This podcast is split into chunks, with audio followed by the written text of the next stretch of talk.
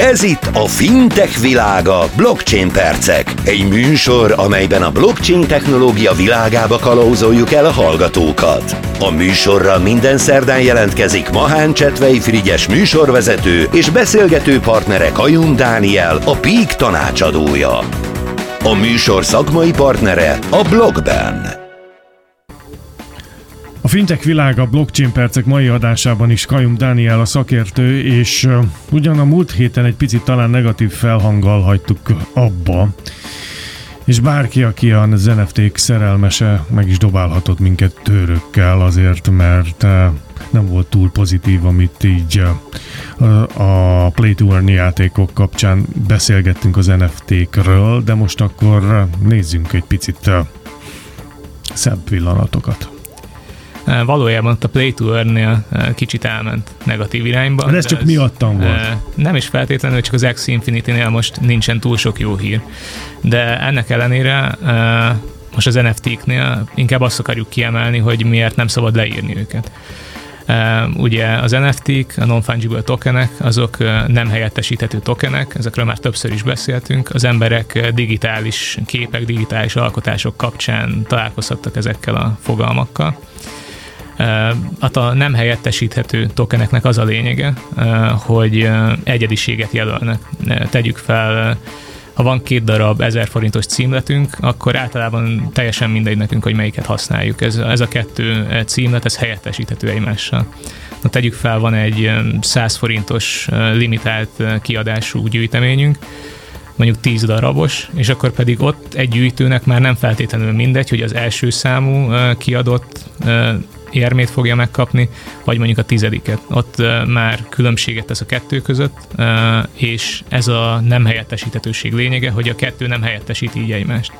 Itt igazából a cél, meg igények határozzák meg azt, hogy mondjuk mi lehet helyettesíthető, meg mi nem helyettesíthető, vagy akár mondjuk fizikai adottságok. Két ház sem helyettesíthető feltétlenül egymással, annak ellenére, hogyha, hogyha ugyanakkor az alapterületük is, mert két különböző ingatlanról beszélünk. Na most az NFT-k egy óriási felfutást kezdtek meg még a tavalyi év során. Talán márciusban volt az első, vagy márciusban indult el a lavina, amikor egy kollekciót 69 millió dollárért árvereztek el, és ekkor ismerték meg egy csomóan az NFT-k nevét, és 2021-ben végig egy kisebb periódusra eltekintve növekedett a piac. Hát igen, még a zeneipar is ráugrott, nem volt olyan előadó szerintem, aki aki valamilyen NFT formátumban nem bocsájtotta ki bármit az úgynevezett rajongói körnek.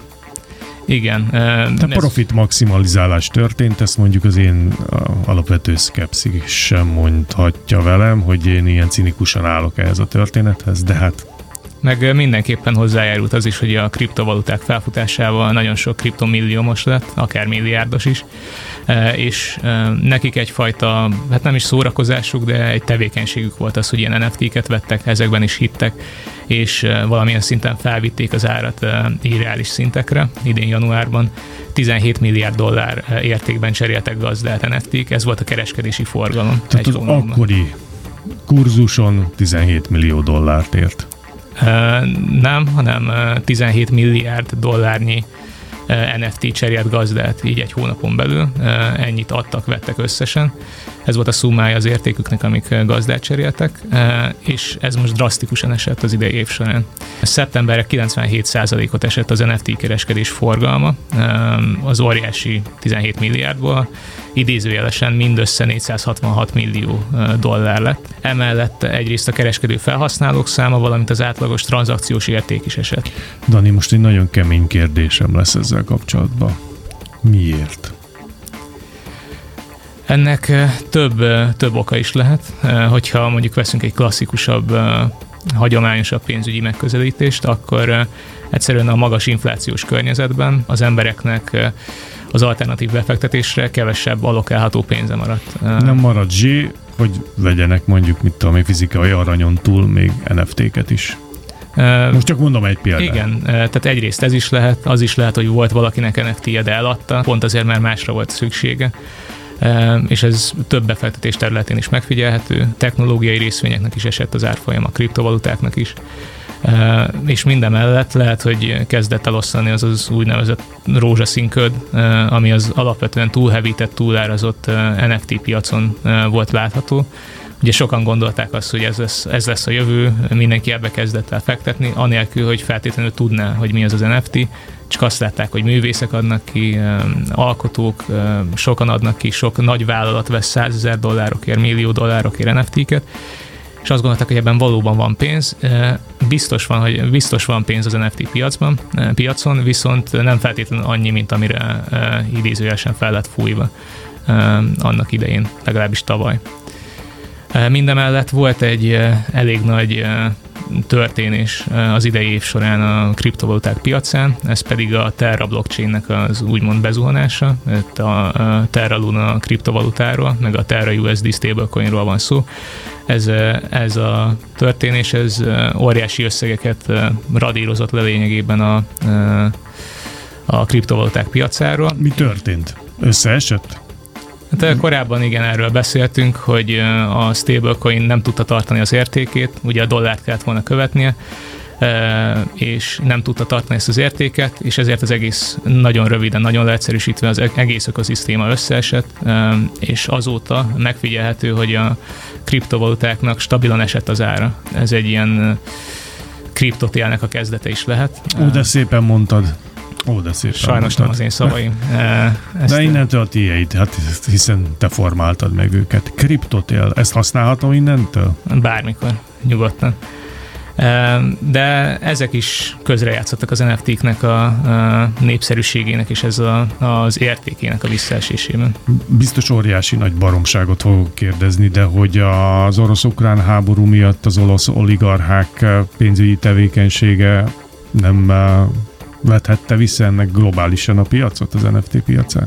Már hogy a, az orosz úgynevezett nagy tőkének kevesebb lett hirtelen a mozgástere? Ennek jó lenne utána néznem, mert a, a konfliktus, a háború kezdete környékén változó eredmények voltak. Legeleinte úgy tűnt, hogy kriptovaluták nem tudnak segíteni az informális pénzügyi csatornákon, aztán pedig... A szankciókról beszélünk konkrétan. A szankciók megkerülésében mondjuk de aztán úgy tűnt, hogy a bitcoin használata mégis felkapottabb lett, tehát ennek pontosabban utána kell néznem. Annyit tudok mondani, hogy például van egy NFT projekt, ami Ukrajnának segít, és lényegében a befolyó pénzből támogatják ott a pontosan nem is tudom, de talán az ukránok ellátását, a sebesültek ellátását, tehát humanitárius vonalon. Tehát attól függ, hogy hogyan használjuk, hogyan tekintünk rájuk, de így az oroszoknak alapvetően nem hinném, hogy teljes mértékben elvették volna a hozzáférésüket a, az NFT-k, NFT-khez, kriptovalutákhoz. Jó, tehát azt nem látja a piac, hogy mit tudom én, valamennyi pénz eltűnt volna befektetési oldalról ebből a szektorból? Hát ha tippelnem kellene, akkor pont, hogy ebben a szektorban könnyebb megtartani ezt a pénzt, nehezebb szankcióval kizárni. A Coinbase kriptotőzsdén ott bevezettek ilyen szankciós kizárásokat, de többen filozófiai okokból nem hajlandóak néhány esetben pedig nem feltétlenül tudni, hogy kihez tartozik egy kriptovaluta tárca, kinek, kivel tranzaktál éppen valaki. Szóval éppen ezért körülményes és nehéz így valakit kizárni. De hát visszatérve az NFT-kre, azért nem szabadna még őket temetni, mert van bennük potenciál, tehát magában az egyedi tulajdonjog rögzítése a blockchainen. Nem feltétlenül egy feltűnő, de mégis óriási értékajánlat, ugyanis pillanatok alatt lehet egy adott tárgynak a tulajdonát hát úgymond cserélni. Egy ingatlannál a sok jogi procedúra miatt, meg a konkrét adásvétel miatt hetek is eltelhetnek, akár hónapok. De NFT-kkel ez egy pillanat alatt megoldható, igaz, nincs meg a megfelelő jogi keretrendszerehez, itt is szükség lenne szerződésekre, nem feltétlenül pillanatok alatt történne ez meg, de sokkal leegyszerűsíteni a folyamatot, hogyha így is lehetne kereskedni. Hát, hogy valami, tudod, van egy francia, francia, egy amerikai filozófus, a François Fukuyama-nak hívják, és a Bizalom című könyvét azt, azt ajánlom a kedves hallgatóknak is, amely arról szól, hogy egy kollektív hit szükséges ahhoz, hogy egy rendszert fel lehessen tartani. Na most én ezt az NFT-knél azért nem látom, mert hol kipattan egy botrány, hol lenyúlják, hol hekkelik, nincs egy központi szervezet, amely mondjuk kontrollálja valamilyen szinten, vagy nem is kontrollálja, de keretbe rendezi, aki inkább ezt mondom. Kontrollszót, azt nem szeretjük.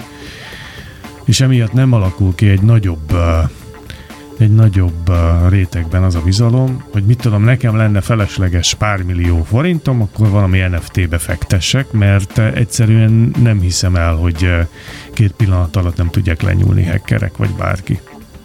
Nekem ez a problémám ezzel a sztorival, mint egy boomernak mondjuk.